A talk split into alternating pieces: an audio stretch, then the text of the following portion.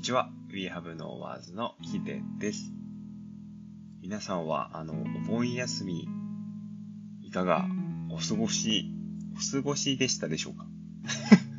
なんか日本語って難しいね。いかがお過ごし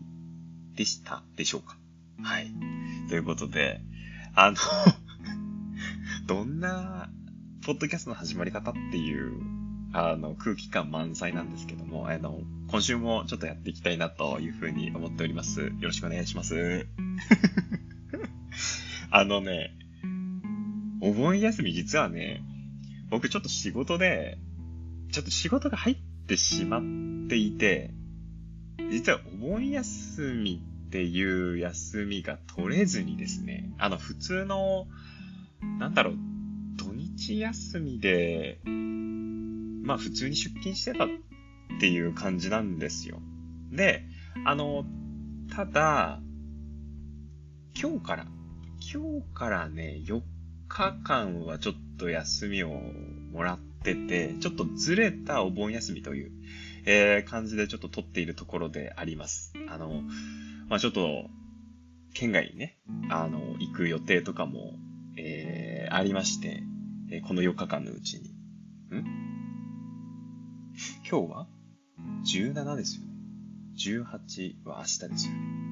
ああ、じゃあ、大丈夫です、大丈夫。何の話ってなりますけど、あの、19日にね、ちょっとあの、予定を立ててるんですよ。で、20日に帰ってくるみたいな感じで予定立ててて、あれ今日何日だっけって今ちょっと一瞬わからなくなっちゃって 今週なんか、ちょっとこう、ふわってした空気感が、あの、空気感がまとってるね、ポッドキャスト番組の始まりになってますけど、はい。まあ、これから始めていきたいと思います。あのー、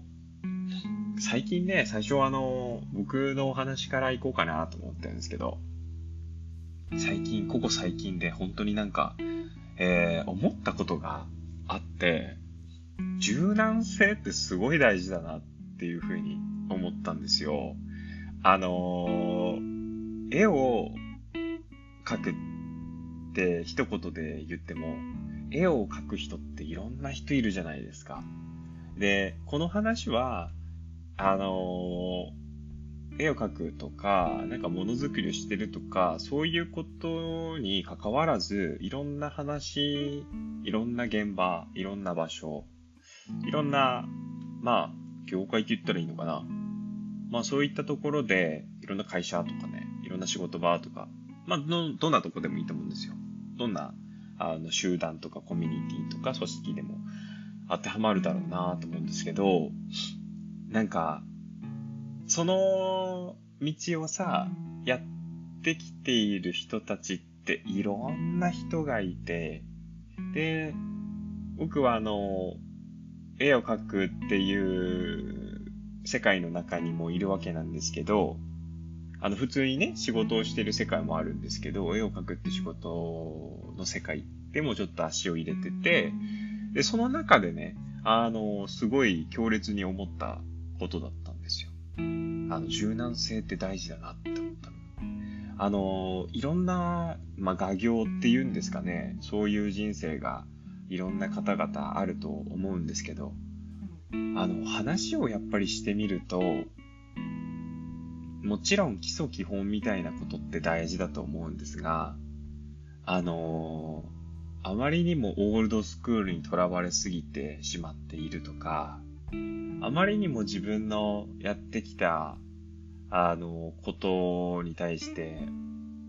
なんか重く受け止めてるというか、あの、重く受け止めてるって表現使っちゃうと、ちょっと語弊を生むかもしれないんで、詳しく言うと、なんか自分がやってきたことっていうのが、おのおのあるわけじゃないですか。で、その中で、まあ、いい立場にいる人もいれば、どんな立場の、あの、違う立場の人とか、もうポジショニングってそれぞれ違うと思うんですね。で、その中で、自分のやってきたことが、まるでやっぱりこう、正解だっていう風に思いすぎちゃっていると、現代、それからこれからどうなっていくかね、どう発展していくかわからない未来に対して、対応できなくなるんだなっていうことを考えたんですよ。あの、結構抽象的な話になっちゃって申し訳ないんですけど、あのー、具体的にね、あのー、お話しすることがちょっとできなくて、オブラートに包むとこんな感じになっちゃうんですけど、あの、絵の世界では、もちろん学校で学んだ人もいると思うんです。えー、美術大学で学んだ人もいると思うんです。で、近所のね、あの、絵描きさんから学んだっていう人だっていると思うんですよ。昔なんてそれこそ日本画家が近所に住んでて、そこで絵を学んだんだよね。なんていうこともあったらみたいで、まあなかなかそういうね、あの近所に誰かが住んでるって環境じゃないと、まあちょっと実現し得ないところではあるかなと思うんですけど、でもなんか、あの、学校だったり、えー、先生に学ぶことがあったり、えー、まあ、いろんな形で、まあ、技術ってていうもの、知識っていうものを習得して、えー、っと、それを礎にして作品を書いてるっていうことだと思うんですよね。で、僕にとってもそれはあって、学校には行ってないんだけど、僕は全部こう必要なものを現場で習得するっていう方法で、これまで作品を書き続けてきているんです。で、そういう礎の、あの、得得の仕方というか、様々なベースが、あの、あると思うんですよね。人それぞれ。ただ、それ、そうではあるんだが、時代が変わってきているとか、ツールが変わってきているとか、世の中に漂っている空気感が変わってきているとか、それこそデジタルのテクノロジーが発展してきているとか、もう様々な変化が、えー、毎日起こってるんだと思うんですね。で、それが毎月、えー、毎年っていう風に、こう年単位とかでも聞いて考えてみると、ものすごい技術革新もあるし、世の中の動きもものすごい変化があるし、それに伴って空気感も変わっていくし、そこから空気感とか情報とかそういうものが今すごい伝わりやすい時代にあるので、それを僕らは受け取りやすくなっていて、えー、もちろんあの、現、まあ、現実って言っちゃうとあれですけど、普通にね、生活してる中でも受け取れるし、メディアからも受け取れるし、SNS からも受け取れるし、なんかインターネットを触ってたらそこからだって受け取れるし、僕よく思うのは YouTube からすごくその空気感って感じるなっていうところもあって、なんかもう僕らはそういう変化だったり、えー、を感じ取るわけなんですよね。で、そういう中に生きてて、絵を描いていく中で、あの、自分自身がやってきたことってっていうのにリスペクトを置くことはすごくあの重要で、それは問題ないっていうふうに僕も思ってるんですけど、やはり変化し続けている世の中の中で、これまでのことだったり、えー、昔、僕、私はこうやってきたからっていうものだったりを、あまりにも突き通しすぎてしまうと、未来への対応ができなくなるっていう、えー、ポイントが今のような気がしてるんですね。で、まあ絵を描くことをなりわいとしている人たちまあ、何人かと、えー、お話をしたり聞いたりっていうする機会があったんですけど、やっぱり、あの、まあそこで一番発言回数が多かったり、まあ発言権がある人っていう方が、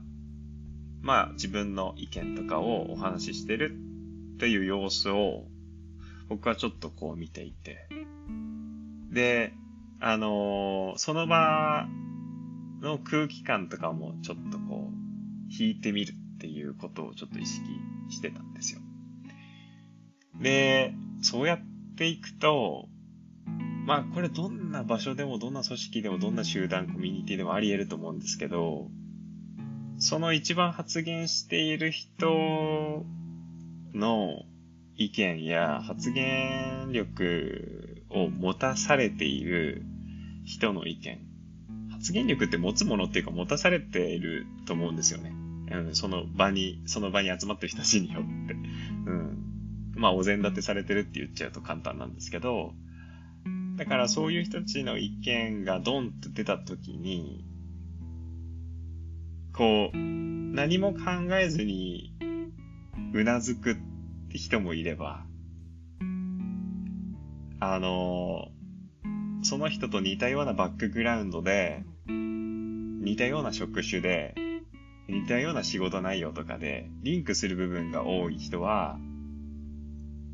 その人の意見を応援するかのように、そうだそうだっていうわけですよね。で、ちょっとこれはどういう方向に話が進んでいくのかわからんなとか、ちょっと今まだ整理できんからなっていう方もいて、そういう方は静かにこう聞いてたりするわけですよね。で、ただ、あの、往々にしてあるのは、声の大きい人、そして発言力のある人が言ったことっていうのが、鶴の一声みたいなもので、この人がこう言っているからこういう風にしていかなきゃねっていう動きが、流れが、なんかできてしまうと思うんですよね。で、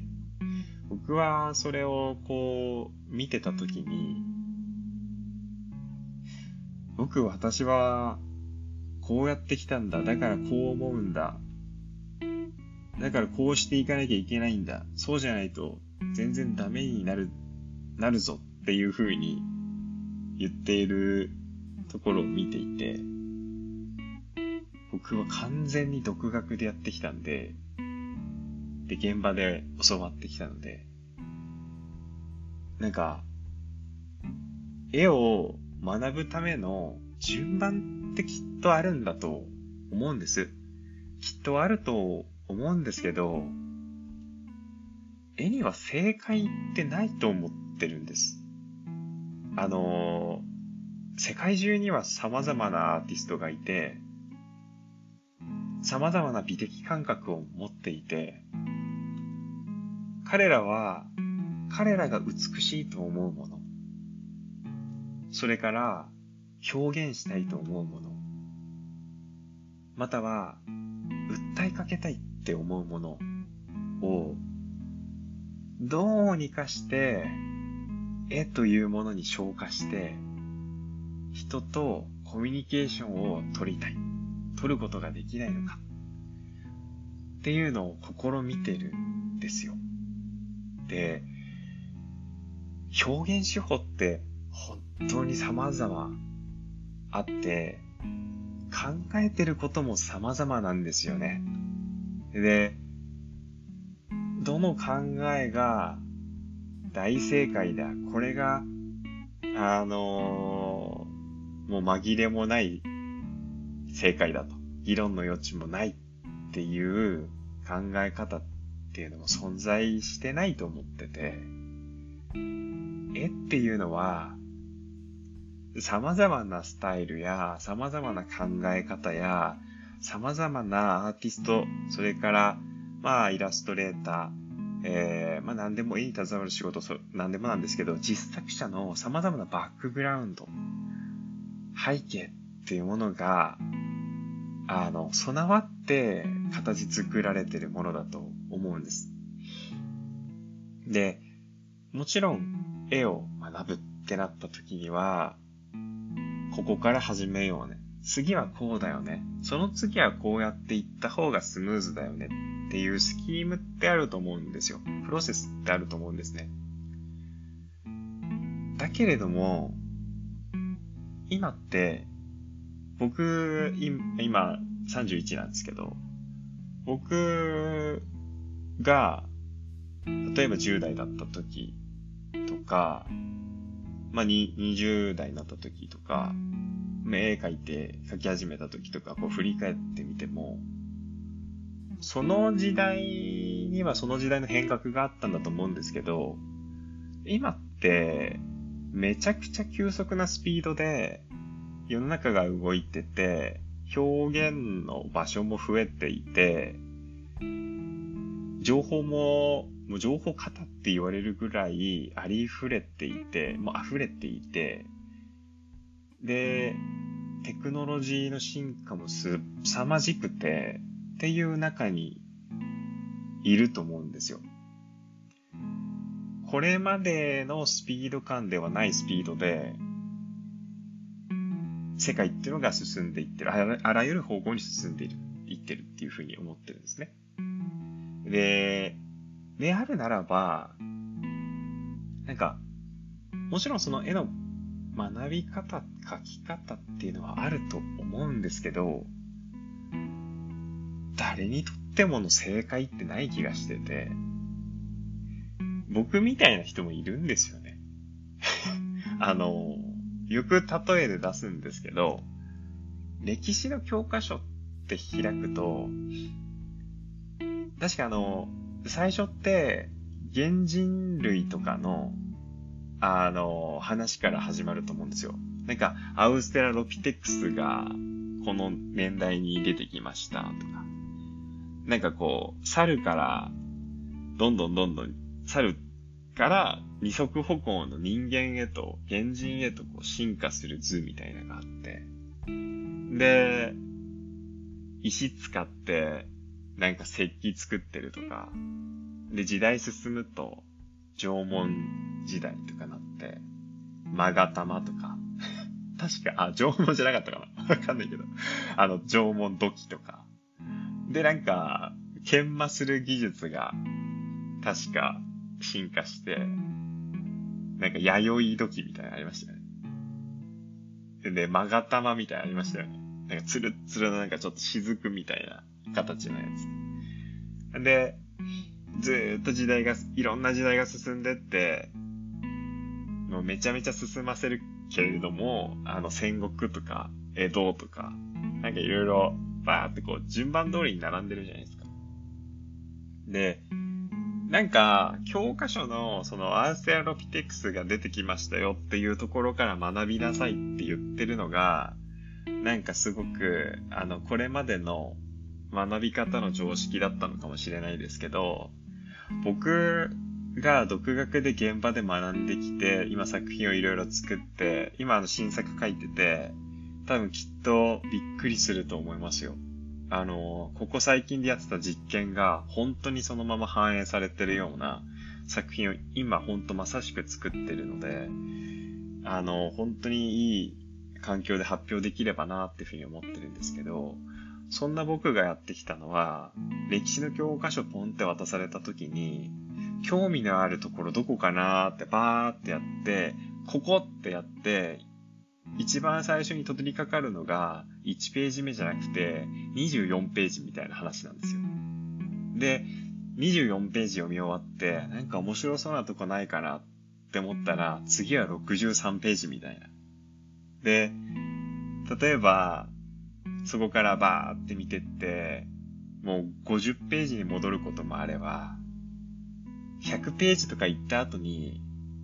じゃあ1ページ目読んでみようかってなることもあるっていう、僕は本当にそのポイントをつないで、自分の作品とか自分、自分の考えてる、これ美しいよねって、これってすごく革新的だよねっていう思い、あの、ビジュアルっていうものを作品に落とし込むには、一体何が必要なんだろうっていうのを考えて、それを手当たり次第にやってきたっていうような感じなんですよ。もちろん現場に行って学ぶことも必要だし、あの、公園行って学ぶこともありますよ。ああ、こうやって花って咲いてんだなとかでもいいし、あの、いや、夕日の色ってなんでこんなに綺麗なのかなでもいいし、日常生活からも学ぶわけなんですよね。で、そうやって僕って作品作ってきてます。もちろん美術史っていうのも勉強してるし、うんと、現代アートの中では文脈、もしくはコンテクストっていう言葉をよく使われるんですけど、文脈にのっとって物事を考えるということが、あの、すごく大事なんですね。で、何のために大事かっていうと、評価軸に乗るために大事っていうものはあるんですよね。うん。で、まあそういった形で様々な順番で学びつつ咀嚼しながら作品っていうのを作ってきたんですよ。そして今でも実験を繰り返して新しい何かスタイルを作りたい。で、僕にとって詳しく言ってしまえば、23歳の時に見つけた光って見える技術っていうのをもっとスマートに、そしてシンプルに、もっと美しく洗練された形で打ち出せないかっていう挑戦を今やっていて、だから、とどまることなく進めてきてる。その原動力は好奇心であり探求心とか、まあそういったものになってくるとは思うんですけど、学び方っていろいろある。で、って正解がないよね。っていうのがある。あの、例えば、現代アートのようなルールの中で、えー、やってくださいっていうような発表の仕方であれば、ある一定の基軸はあるんだけれども、絵っていうものに対して正解も不正解もないと思うんですよ。だってどんな人だって絵描いていいじゃないですか。例えば、友達にね、なんか、あの、誕生日おめでとうっていう時に、花の絵描いて渡すって友達が喜んでくれたってもいいじゃないですか。ね。で、どんな形であっても絵っていうものは存在していいと思ってて、どんな人にも開かれてていいと思っていて、で、学び方っていうのは、アカデミックな学び方っていうのは、あの、正当なラインっていうのがあるんだとは思うんですけど、これほどまでにテクノロジーが上がり、えー、急速な変化を遂げていて、空気感も変わる変わる、えー、やってくるっていう、まあ、もう今の世の中において、僕、私の時代ではこういう風にやってたとか、こういう風にやっていくのがベストなんだとか、言い切れないと思うんですよね。で、僕は逆に完全独学現場主義みたいなところでやってきたがために、その違和感をすごく感じ取ったのかもしれないんですけど、柔軟性がないっていうのは、あらゆる面で死活問題になっていくんだろうなっていうような気はしました。なんか、あのー、柔軟すぎてもダメなんですけどね。多分。柔軟すぎちゃうと、流れに、いい流れがこっちにありそうだなって思って飛び込んで、次、あ、こっちがいい流れになりそうだなと思って飛び込んでってなっちゃうから、そうすると軸がないからね。軸がある上での柔軟さっていうものが必要になってきているっていう風に、ほんと最近ね、思いました。あのー、僕は性格的にどちらかというと頑固な性格なんですよ。で頑固な性格だからこそ、軸をずっと見ているだからずっと自分が美しいと思うものをどうやったら表現できるかっていうのを、もう周りの目全然関係なく僕はずっとやり続けてるっていうメリットはあるんです。だけれども、あのー、自分のこれまでやってきたプロセスを考えると、やっぱり柔軟性が、ある意味で柔軟性があったんじゃないかなっていうふうに思ったんですよ。必ず学校とかで勉強しなきゃいけないっていう考えもなかったし、あの、必ず、なんか、こういう道をたどって、こうならなきゃいけないっていうような固定概念もなかったし、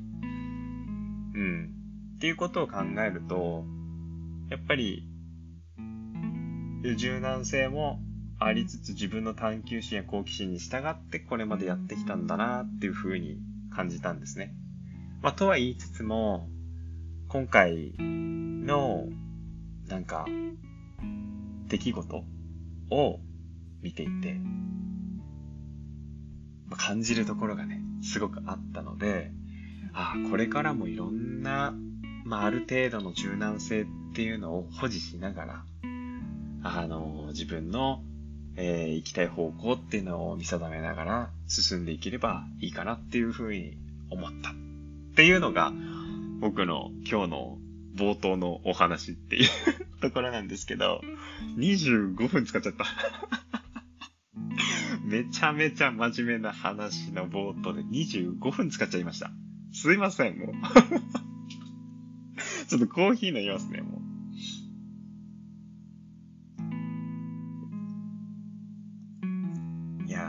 ました。いやー、ではね、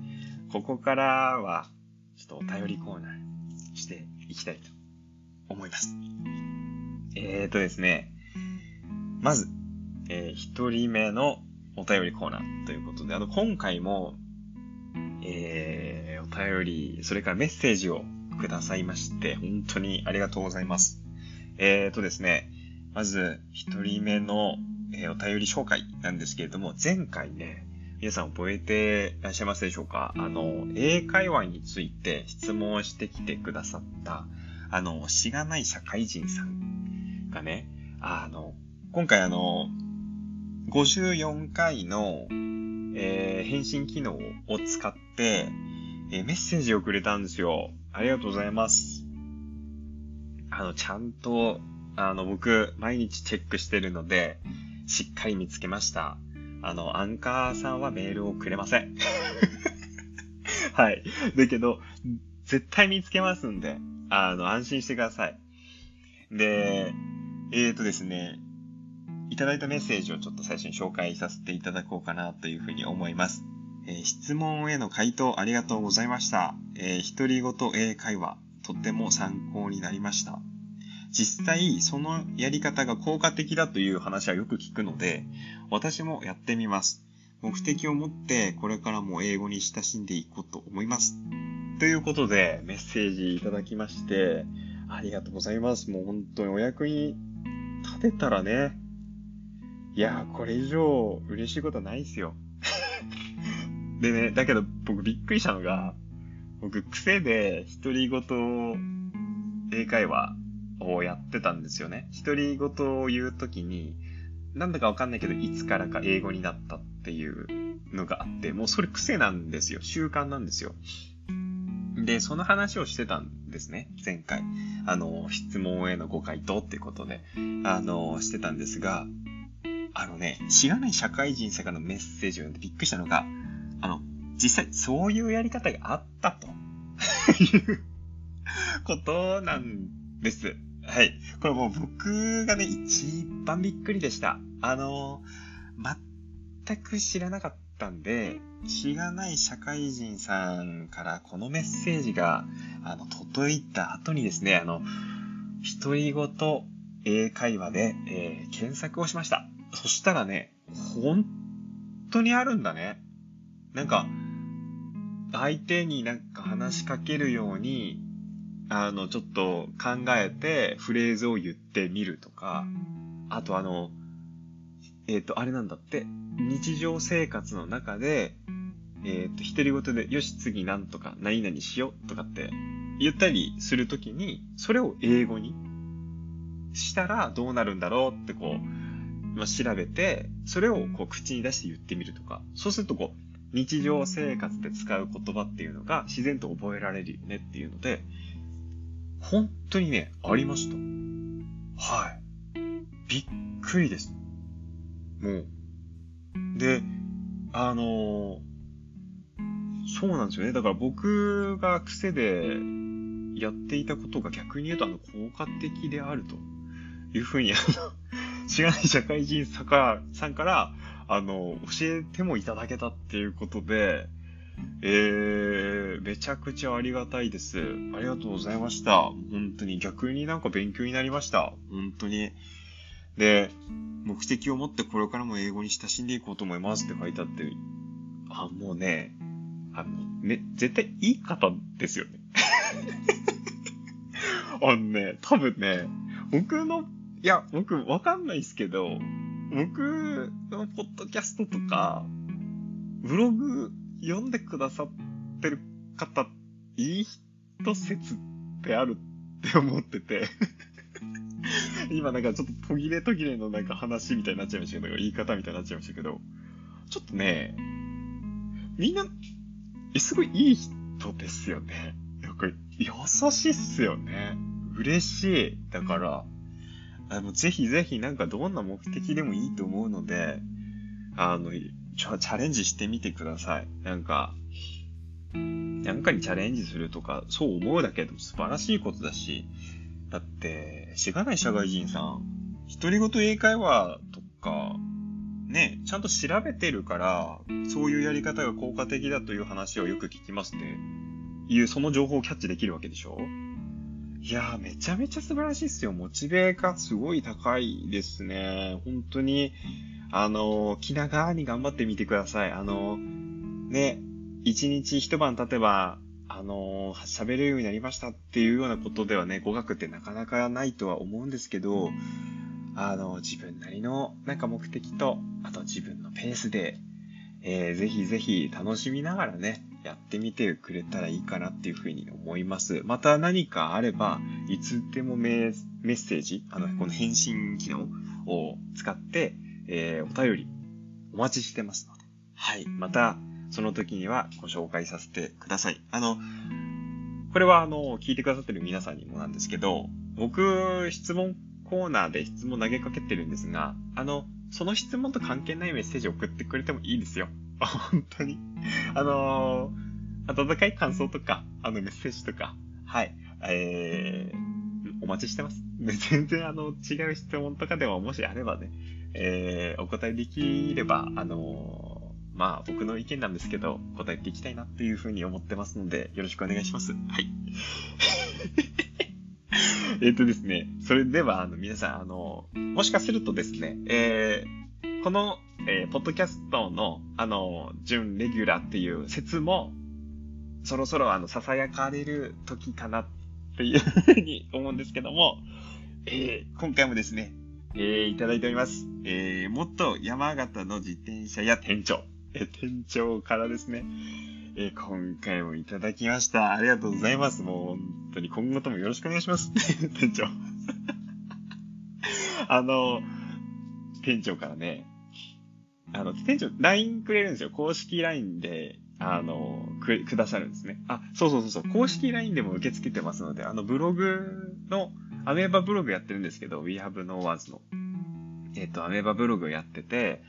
えっと、検索してもらうと、大体どんな記事でもね、あの、下に友達追加のリンクがあります。で、それを押してもらうと、あの、僕宛てに LINE をくれるので、えっと、それで、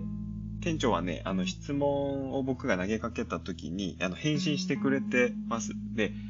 あの、後でもちょっと紹介しようかなと思うんですけど、気になった点とかあると、僕からも返信ができるんですよ。うん。え、こういうことですか？とか、なんか、返信することもできちゃうので、えっ、ー、と、ぜひぜひ、あの、Spotify からの返信機能と、えっ、ー、と、公式 LINE での、えっ、と、LINE が送れる、メッセージが送れるっていうのを覚えててください。よろしくお願いします。えそれではですね、僕から、あの、質問、第54回で質問してたのが、皆さんはコーヒー好きでしょうか？えどんな風に入れてますか？僕と同じフライパンをお使いになる方はいらっしゃるでしょうか、えー、コーヒーラバーの方、あなたのコーヒータイムについて、ぜひぜひ教えてくださいな、ということで、えー、質問を投げかけていたんです。そうしたらですね、店長が、まずね、待ってましたと。僕に、公式 LINE で LINE を送ってくれて、コーヒーの話題待ってましたよと。ちょっと後ほど細かくお話ししますねっていうことで、僕に LINE を送ってくれてたんですよ。でね、待ってましたら、すごいっすよ。予想以上のこだわりでした。僕にとってはね、予想以上のこだわりをね、えー、見せてくれました。えー、それでは、えー、店長のお便りをですね、ちょっと紹介させていただきたいと思います。えー、コーヒーですね。え私もコーヒーの入れ方にはちょっとね、ほんのちょっとこだわってるんですよ。ということで、もうこの冒頭でもう、力点の入れ方がもう違うんですよね。いやー。で、次いきますと、お湯はドリッパー。えー、過去自分のはお手頃価格であまりおしゃれじゃないじょうろ。そうそうそうそう。そうそう、あれ。あ、そっか。あ、そっかそっかそっかそっか。ドリッパーって言うんですね。店長、今僕、今、僕、い、今ね、気づきましたよ。あの、今日もメッセージちゃんとこう聞こえるから印刷してるんですけど、あ、ドリッパーって言うんだ。そう。ドリッパーっていう、その、器具の名前がわかんなくて、あの、コーヒードリップするときに使うあの、細いや、あの、やつを僕、おしゃれなじょうろって言ってたんですよ。あ、ドリッパーって言うんですね。お湯はドリッパー、えー、で、お湯を沸かし、あ、でもドリッパーでやっぱ、お湯を沸かしてるんだ。あ、そうなんだ、そうなんだ。僕、フライパンで沸かしてるからね。えー、ここからどうするか。コーヒー入れるんですよ。知ってるわっていうことで、あの、一人ツッコミをあの、入れてくれてます。あの、かっこ付けでね。いや、ありがとうございます。もう、えー、フィルターはなんと、これすごいっすよ、皆さん。あの、フィルターってあの、紙、紙のね、あの、ペーパーフィルターとかよく使われると思うんですけど、有田焼のセラミックフィルターでコーヒー入れてます。びっくりマークっていうことで、紙のフィルターいらないし、入れた時の匂い、え味が全然違うんですよ、え、コーヒーそのものの味を楽しめると思います。最近は豆で買わずに市販の引いてあるコーヒー買ってるんですが、美味しくいただいてますってことです。豆引いてが一番なんですけどね、っていうことで、これすごくないですか？ペーパーフィルターいらないですけど、有田焼のフィルターがあるとか僕全然知らなくて、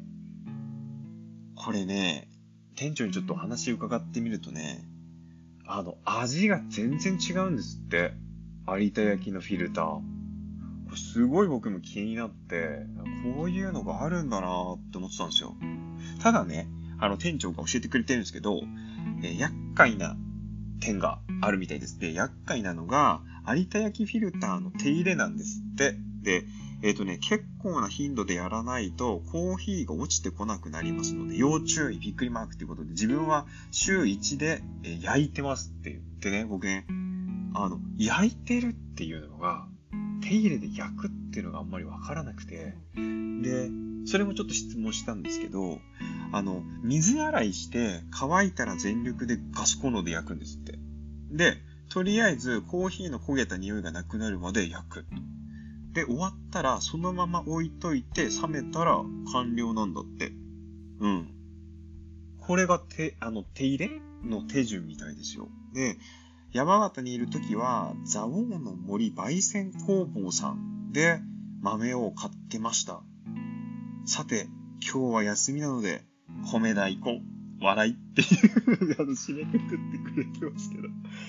米田行く前に店長ありがとうございました。もう本当に。でね、これね、ラジオなんで、お見せできないのが、ほんと非常に残念なんですけど、これってどうやってお見せできるようになるのかな？今後のサービスに期待だな、アンカーさんとかの。何かっていうとね、店長あの、その、店長のおしゃれなじょうろと、あの、ティーカップセットと有田焼のフィルターってこれだよって写真送ってくれたんですよ。でね、あ、そっかって思ったのが、公式 LINE だと LINE だから写真送れるんですよね。だからすごい僕も理解がしやすくて、めちゃくちゃ助かりましたし、有田焼のフィルターってこういう感じなんだっていうのが、もう一目でわかるので、もう本当嬉しかったです。ありがとうございます。なんかもう本当に気遣っていただいて。でね、あの、僕その手入れするっていうのが、あの、なんだろう、もう、はじ、初めて聞いたんですよ。有田焼のフィルター自体初めてだったんですけど、手入れするっていうものも、まあ、えそんな手入れがあるんだと思って。だって、コンロで焼くみたいだからね。で、それについて、僕、公式 LINE で、ちょっと聞いたんですよ。そしたらね、逆さまにして、コンロで焼いてあげないとすぐに目詰まりしてコーヒー落ちてこなくなる。ということで、美味しいものには手間がかかるということで、っていうことで、あの、返信もいただいてて、そうなんだって。その有田焼のフィルターをコンロで焼いて、えー、っと、週1ペースで店長はやられてるってことなんですけど、あの、そういうことをしておいて、水洗いして、乾いたらまた全力でガスコンロで焼くと。で、えー、あ、そっかそっか。水洗いして乾いたら全力で、えー、ガスコンロで焼いて、焦げた匂いがなくなるまで焼くと。で、終わったらそのまま置いといて、冷めたら完了。で、結構その、すぐに目詰まりすることもあるから、こういう手入れをしてあげないといけないんだよと。だけど、あのー、味とか香りが全然違うんですっていうことだったんですよ。いや、これ皆さん、知ってました？有田焼のフィルター。あるの。全然知らなかったんで、これもね、新しい発見ですよね。だから、最近すごくやっぱ面白いなというふうに思うのが、あの、英会話だったら英会話で、え、こんなことをやってますっていうのもお伝えすることができたり、逆にね、独り言英会話っていうのが効果的なんですよって教えてもらったりもするし、店長みたいに、あの、僕が知らないことだよね。僕が全然知らないこと。コーヒーを飲むんだけど、コーヒーのフィルターに有田焼きのフィルターがある。で、その手入れ方法もこういう手順なんだよとか、そう、新しい世界をさ、音声を通じてさ、この番組をやってることで、こう、シェアできるってめちゃくちゃ楽しいよねっていうふうに思って、なんかこのポッドキャスト番組、ほんとやってきてよかったなって思ってるんですよ。あの、僕がニューヨークから帰ってきた直後に始めた取り組みだったんで、めちゃくちゃ嬉しいっすね。2年間ぐらいやってるんですよ。ずーっと一人で喋ってきてて。で、あの、ブログも、そのぐらい、あの、やってきていると思うんですけど、最近、あの、ポッドキャストに、えー、すごく、こう、ハマっていて、で、お便りもくださるんで、いろんな情報をね、シェアしていただきながら、こうやってお話しさせていただいて、で、僕も最近あった出来事、みたいなことで軽くお話しさせていただいて、まあ、今日の軽くは25分だったんですけど、あの、めちゃめちゃ軽くじゃないっていうえことなんですけど、なんかこの循環がさ、あ、起こるってすごいいいよなって思って、で僕も質問をくださった場合は、あの、頑張ってあの答えよと、あの、コピー用紙に自分の意見をまとめたりして、その上であの、ポッドキャスト収録したりしてる ので、なんかこういうことができると、なんかいい空間だなと思って、音声でね、音で繋がってるんだけど、いろんな、あのー、出来事、情報、趣味がシェアできる。えー、まあ、暮らしの情報もだよね、シェアできるっていうので、そして、あの、いろんなことにチャレンジしようとしているっていうところも、あの、シェアできるっていうので、まあ、バイブスをね、シェアできるっていうので、今回も使っていきますが、バイブスをね、いいバイブスをこう、